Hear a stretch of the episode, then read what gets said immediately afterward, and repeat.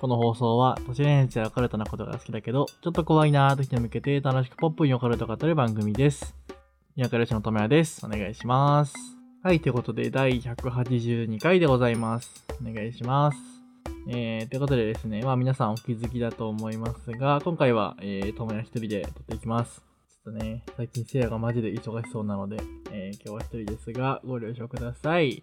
はい、というわけで、皆さんもう多分今日ぐらいからあれですかね、まあ連休明けてとか、冬休み終わってとか、そういう人たちばっかりだと思いますが、いかがでしょうか？なかなかね、まあ、僕は全然、あの、シフトのお仕事なので、その、世間の皆さんが休んでる時に働いてる人なので、あんまり関係ないので、ダメージはないんですけども、どうですか？大変ですか？いや、マジでさ、連休とか長いお休みの後って、本当に仕事とか学校とか行きたくなくなるよね。そう。まあ僕ちょっと前回ぐらいに、すごいイントネーション変だったね。ちょっと前回ぐらいにもお話したんですけど、まあそんな関係なく今なんか心がすさんでるので、まあ皆さんと同じ気持ちだと思います。2023年も始まりましたからね。皆さんどうにか気持ちを切り替えて頑張りましょう。僕も頑張ります。はい、ということでじゃあお便りを読んでいこうかなと思います。ポカリネーム、ツナマヨさんからいただきました。ありがとうございます。えー性別はオープンチャット Discord の案内役ということで、助かってます、いつも。いや、マジでね、オープンチャットとか Discord、もちろん僕とかせいやも案内役というか、まあ、管理人として目を光らせてはいるんですけども、なかなかね、結構一人とか二人じゃ厳しいところもあるので、こうやってね、協力してくれるのはありがたいです。ありがとうございます。はい、ということで、普通歌をいただいたので読んでいきます。えー、はじめまして、つなまえ、はじめまして。あ、前回もなんかそんなこと言ったね、七味さんの時に。えー、はじめまして、ツナマヨです。えー、ポカケン100回 &1 周年おめでとうございます。ありがとうございます。えー、私が聞き始めたのは、指示中のダークウェブ会からです。これ女子会かな最初の。えー、たまたまポッドキャストに興味を持ち、適当に怖い系を調べていたら、ダークウェブに引っかかり、聞き始めました。最初はさすがに緩すぎない？え、もう終わったの？という感想で、えー30回ぐらいで終わるんだろうなと思っていたら、まさかの100回。え今はなんだかんだあの緩さが好きな理由の一つになりました。ありがとうございます。えーせっかくなので一つ質問があるのですが、プライベートに少し踏み込んだ質問になるので答えたくなければ無理に答えなくても構いません。はい。えー好きなポケモンは何ですか？ちなみに僕はハスメが好きです。えさすがに答えづらいと思うので無理して答えなくても大丈夫です。それではお体にお気をつけて、コロナもまだまだ流行っているので、ハメを外してキャンプに行ってコロナにかかったりなどしないように気をつけてください。気をつけます。えー、それではまたオープンチャットのおふざけ役としてバーケに関わっていこうと思うのでよろしくお願いします。えー、PS、欲しいものリストの存在みんな忘れてると思うのでまた告知した方がいいですよ。了解です。はい。まあ、欲しいものリスト確かに告知的なものはほぼしてないので、まあなんかいやらしいしね、してなかったんですけど、まあもう一回しようかなと。まああれです。僕とセイヤの Amazon で欲しいものリストを公開してまして、概要欄とか Twitter の固定ツイートの下の方にもあると思うので、なんかね、送りてえなって思ったものがあれば送ってください。お願いします。はい。ということで、えー好きなポケモンですね。うーん、僕は、あの、ゲンガーシリーズが好きですね。ゲンガーシリーズというか、あの、ゴース、ゴースト、ゲンガーが好きですね。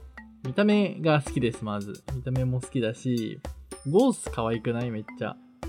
ゴースの方が好きかも、ゲンガーより。でもなんか、やっぱ育てたくなってゲンガーに行くって感じかな。あとはパルシェンも好きだね。なんか、いいんだよな。別に、そんなにポケモンがっつりやってないので、こういうところが好きとか強いところが好きみたいなとこはあんまないんですけど、まあ見た目で好きですね、パルシェンとゴースは。パルシェンの中になんかゴースみたいなのいるし。まあその2匹ですかね。セイヤは何が好きなんだろうね。まあ、ホゲータを使ってたんですけど、最新桜とセイヤは。ホゲータは可愛がってたね。そんなイメージです。はい。そんな感じです。ありがとうございました。はい、それではいただきます。ポカリネーム、おあげさんからいただきました。ありがとうございます。えー、性別、揚げ豆腐についてるやつ。揚げ豆腐いいなぁ。揚げ豆腐食いたくなってきた。美味しいよね。はい、ってことで、普通歌読んでいきます。えー、初めてのお便り失礼します。ありがとうございます。えー、今更なんですが、実は私、第1話から見ているものです。えー、なんだ、そんなことかと思うかもしれませんが、私にとっては約1年ちょっとも続けて見れていることが誇りに思っちゃってます。いや、マジですごいと思う。1話が出た時からってことかな。だとするとめちゃくちゃ超、超超超大誤、大誤算だね。すげえわ。いや、マジですごいです。ありがとうございます。えーと、受験なんて言葉が脳になかった1年前、えー第1話では、木更木駅が話題で、オカルト大好き博士のせいやです。などと言っていたのに、今ではすっかりコラボまでしてて、えー尊敬しかありません。えー初めて Spotify で聞いた日からもうすぐで2年が経ちますね。これからも受験のお供に聞いていこうと思います。えー寒くなってきましたが、えー体調に気をつけて頑張ってください。応援しています。えー寒くなってきましたが、体調に気をつけて頑張ってください。応援しています。ありがとうございます。いやー、1年か。というかまあ2年かもうそろ。えー、ありがたい。超ありがとうございます。結構ね、最近またちょこちょこ、初めましてのお便りをくれる方が増えてきてて、嬉しいですね。受験か。頑張ってください。高校受験なのかな？それとも、大学受験なのかな？わかんないけど。いやー、マジで、もう受験なんてしたくない僕は。けど、そんなに勉強はしたく、あ勉強はしてなかったんだけど、なんか受験っていうだけでなんか全ての行動に制限される感じがして嫌だったなえー受験生なのに、みたいな。〇〇してんの？みたいな。受験生なのにこんなとこでとかさ、そういうの嫌だよね。うちらはね、もうあの、定員割れしてたから、最終的には。もうほぼ確定で入れてたんだけど、なんかね、そういうのもあって余裕がすごかった。緊張はしたけど、まあいけるやろ、みたいな感じだったね。いやー、マジで頑張ってください。あの、ぜひぜひ、受験勉強のお供に聞いてください。お願いします。はい。じゃあじゃあじゃあ最後のお便り読んでいきます。えー、ポカリネーム、ジャポニカ逆襲長さんからいただきました。ありがとうございます。性別は算数、オスですね。えー、ありがとうございます。こちらもソータをいただいたので読んでいきます。えー、どうも、ジャポニカ逆襲長です。どうも。えー、どうやったらポカケンの放送に出れますか？えー、追伸、布団が吹っ飛んだ。ははは。はあ。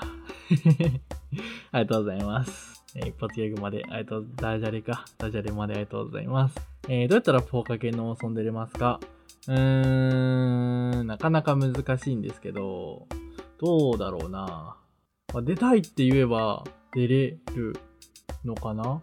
うーん、まあでも、ある程度、仲良くなってから出たいな、出てほしいなって勝手には思ってます。あのね、僕がまあコミュ障なので、あまりね、仲良くない人というか、ほぼ初対面、お話をね、したことがある人だったらいいんですよ、あの声で。チャットとかのやりとりだとやっぱまだね、緊張しちゃうので、あのなんかポカケンオフ会とか、そういうとこでお話ししてて、仲良くなったらいつでも出てほしいなって思います。かなまあ別にその、ね、なんかしないといけませんみたいなのとか、面接が必要ですとか、僕らが認めた人しか出しませんみたいなものを作る気はないので、あの、まあ、そんな感じです。まあ、とはいえやっぱりね、あの、皆さんにこう、出すものなので、一定のクオリティみたいなものはちゃんと作んなきゃいけないなと思うので、まあ、そういう意味でもね、一度お話をしてからがいいなって思います。うん。じゃないとなんかね、よくわかんないまま半取っておじゃんになっちゃうのもなんか悲しいので、まあ、答えになってないかもしれませんが、まあ、お話ししたら出れるかもしれません。かな。そんな感じです。まあ、あと、せやがね、忙しいんで、こういう感じで、あのー僕一人になっちゃうことが多分今後も多くなってくるので、まあ、そういう時に誰かゲストでね、来てくれたら、とてもありがたいと思います。皆さん待ってます。出たい人は、出たいって送ってください。なんかで。お願いします。はい、えー、それでは第182回スタートです。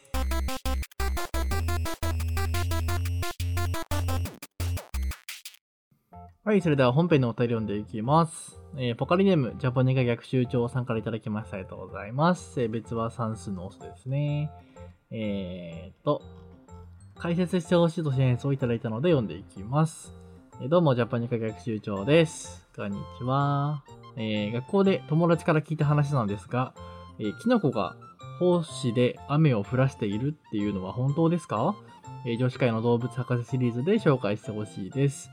え、ちなみにこの時点ではまだポカケン最初まで聞けていません。頑張って聞こうと思います。長文失礼しました。ありがとうございます。はい。ということでですね、まあ、今回月始めの女子会という感じになります。月始めではないですけども、そういうことになったので、お願いします。えー、ということで、キノコが胞子で雨を降らしているのかってやつですね。これはちょっとね、なかなか難しいお話がいっぱいあったんですけども、まあ、頑張って聞いてください。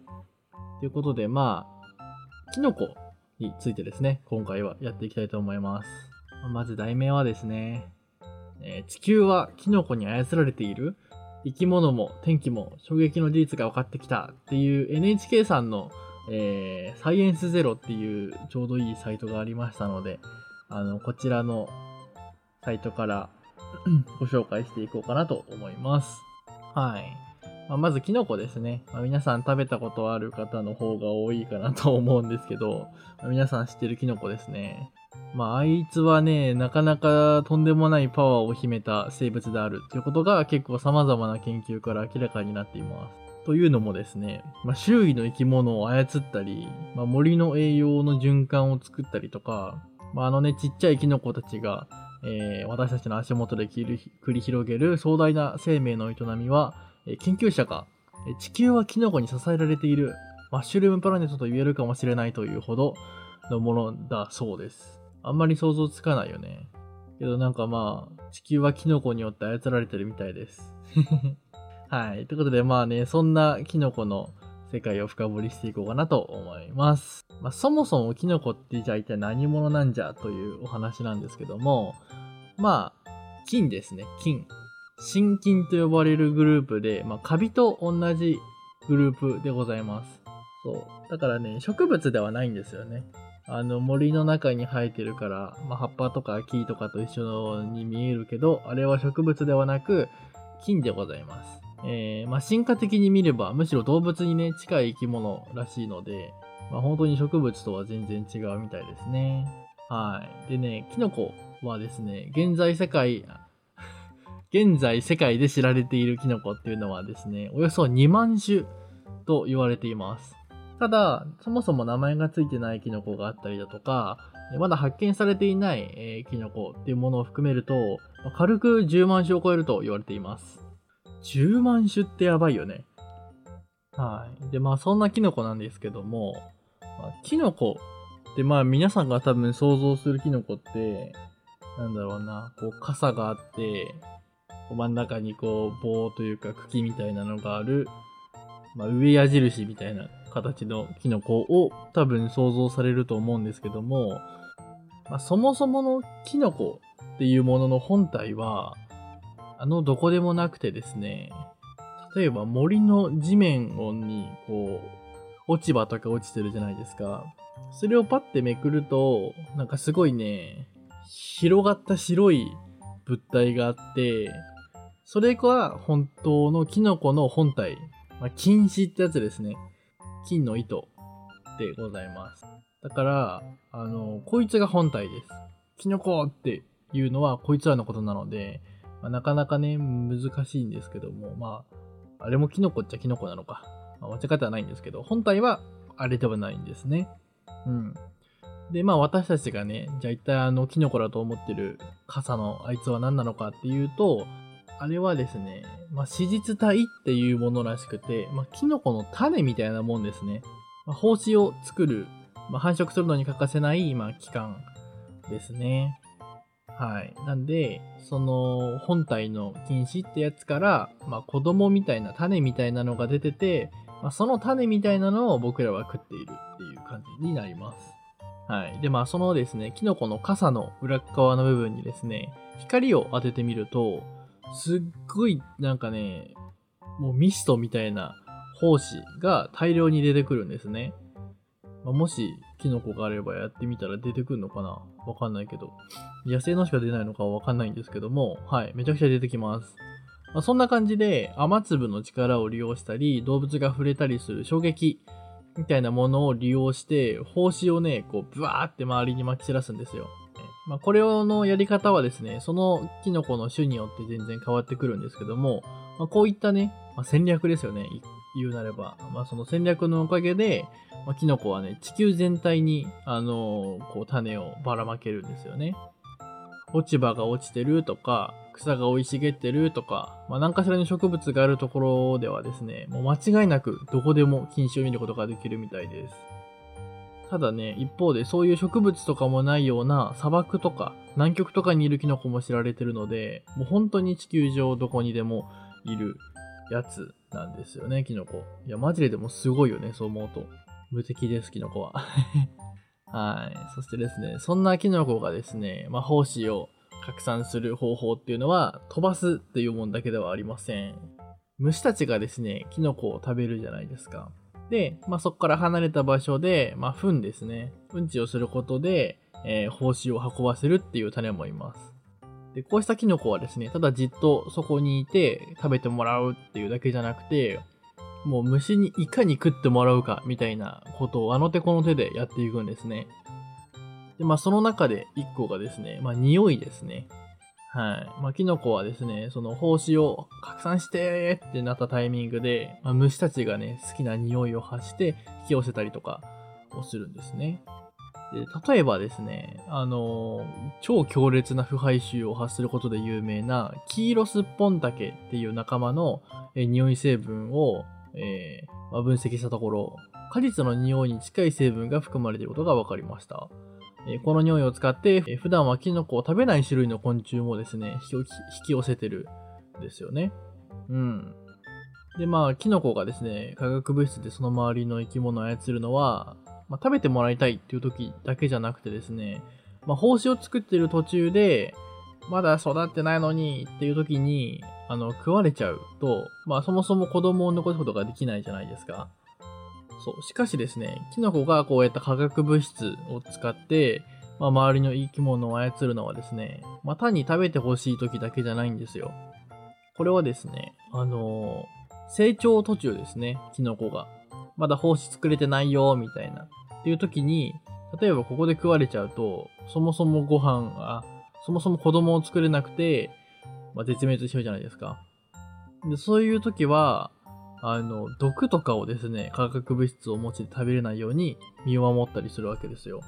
まあ、毒キノコですよね。よく聞く。そう。で、そして、胞子を分布する時期には、まあ、毒を薄くして、周囲の動物に対して食べていいよっていうような匂いをね、出したりする。まあ、それで、まあ、生物をコントロールしているっていう感じですよね。いや、マジですごくない？キノコ。うん。実際に毒がある、まあ、ベニテングダケを鹿が食べている映像を捉えたり、リスがベニテングダケを食べている様子も報告されたっていうケースもあります。まあだからね、キノコって本当にそういういろんな種類の化学物質を簡単に作っちゃうんですよ。これがね、マジですごいんだって。まあすごそうだもんね。普通に素人が聞いてても。マジで天才科学者だなって思ってますって言ってます。このキノコ博士も。はい。そしてですね、キノコにはですね、生態系を支える分解と共生という2つの役割があります。えー、分解はですね、まあそもそも枯れ木とか落ち葉とかを土に返す働きのことですね。なんかこういうのは多分小学校とか中学校とかで習ったりしたのかななんか自然に帰るみたいなのあるよね。まあそういった役割ですね。で、特に重要なのが枯れた樹木の分解です。樹木には、えー、自らを硬く丈夫にするリグニンっていう物質が入ってるんですけども、まあ、その物質をね、効果的に分解できるのは、なんとキノコしかいないとされています。キノコしかいないんだよ。やばくない？そう。で、もしこのキノコが、えー、樹木のリグニンを分解できなかった。さあ、そしたらどうなるのでしょうか？えー、そのそのヒントをくれるのが、およそ3億6千万年前に始まった石灰期と呼ばれる時代です。えー、この時代のキノコはですね、まだリグニンを分解する能力がありませんでした。そのため、えー、樹木が枯れて倒れても、えー、完全に分解ができないんですね。まあ、なので、倒木は土に帰らず溜まっていきました。で、それがこの時代の地層に含まれる、え石灰となったのです。そう。だからね、森とかもう石灰だらけになっちゃうわけよね、今。今、未だにもしキノコがなかったら。うん。で、まあ大きな変化が起きたのはおよそ2億9000万年前。えー、この頃、猿の腰掛けなどを代表する、えー、リグニンが分解できる、えー、白色不熟菌と呼ばれる えー、キノコが登場しました。読めませんでした。えー、まあ、白に、白色の、えー、腐って朽ちる菌って感じです。はい。まあ、これによって樹木が土に帰るようになったと言われています。えー、さらにこのキノコは樹木から栄養をとって成長します。成長したキノコの菌糸をダニなどの土壌生物が食料とし、えー、樹木の栄養分を含んだ糞も土に帰るようになりました。こうして枯れた樹木に含まれている栄養が循環し、また新たな樹木が育つというサイクルが出来上がったとされています。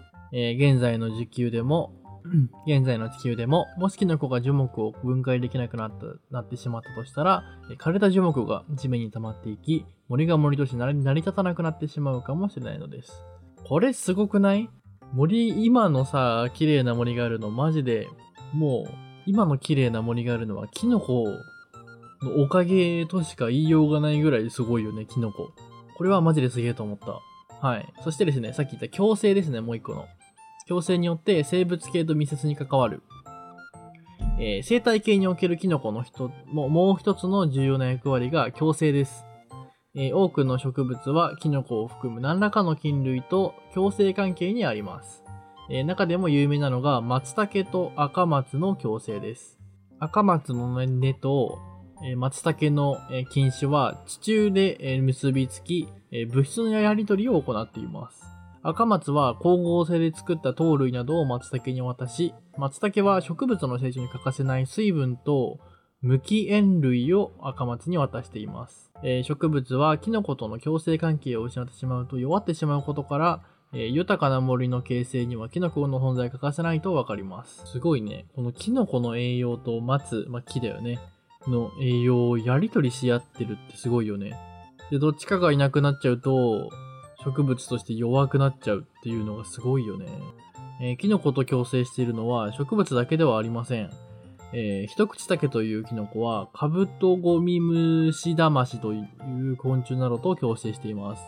このキノコは中が空洞になっていて、えー、昆虫が卵から成長になるまで安心して過ごせる住みかとなります。すげえ。え、一方、キノコは昆虫に胞子を付着させ、えー、胞子を散布してもらうことでメリットを得ているのです。ウィンウィンじゃん。わあ、まあ、ちょっと画像がグロというか、まあ、ムシムシしてたので、ちょっと言っちゃったんですけども。まあ、本当にでもすごいね、お家になってるわ、キノコが。で、この虫に、あとじゃあ子供運んできてねって感じでしょ？すごいわ。まあ、そんな感じでですね、キノコっていうのはこうやって他の、まあ、生態、他の生形、他の生態系と協力をしたり、さっき言った通り分解をしたりとかして、まあ、すげえ地球を支えてるんだなっていうのが分かりましたね。はい。皆さん頭良くなりました、これで。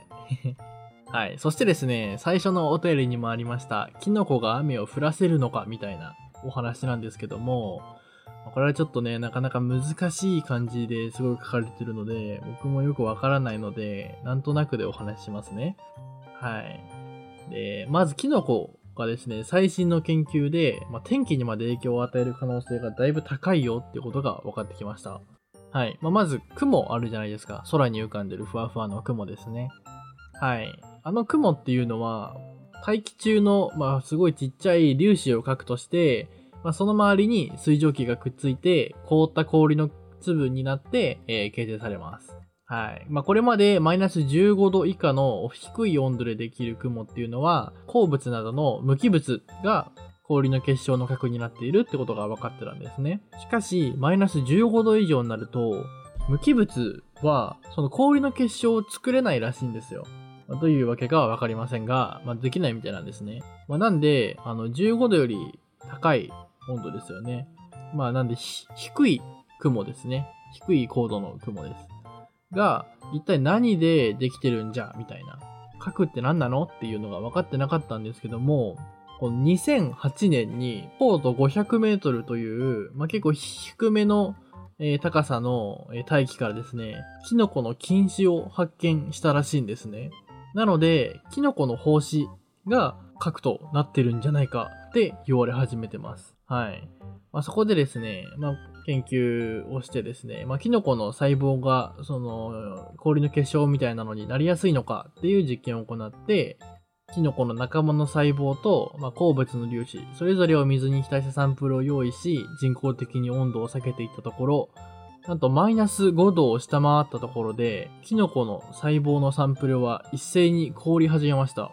一方で、えー鉱物の粒子のサンプルは、えーこの温度ではほとんど凍りませんでした。まあそうだよね。さっきも15度よりも低いと固まるって言ってたやつなんで、まあ当然の結果なんですけども。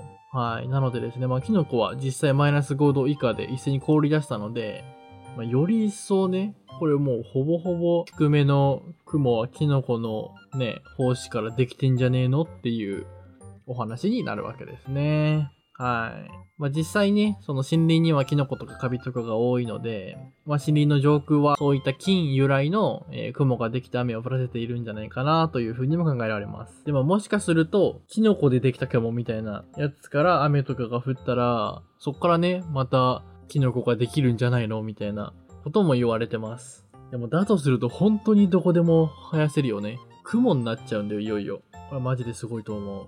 うん。はい。ということで、えー地球だけでなく、いよいよ空にも勢力を伸ばしてね、自身の分布を拡大しているかもしれないキノコ。まだとすると、本当にキノコに覆われた地球は、まさにマッシュルームプラネットという言葉がふさわしいのかもしれません。以上でございます。だいぶ長くなっちゃったかもしれないけど、まあ、編集めんどくさいなと思うけど頑張ります。はい。はい、ということで、えー、第102 182回、キノコについてでございました。いかがでしたか？まあ、なかなかね、面白かったわ、この研究結果というか。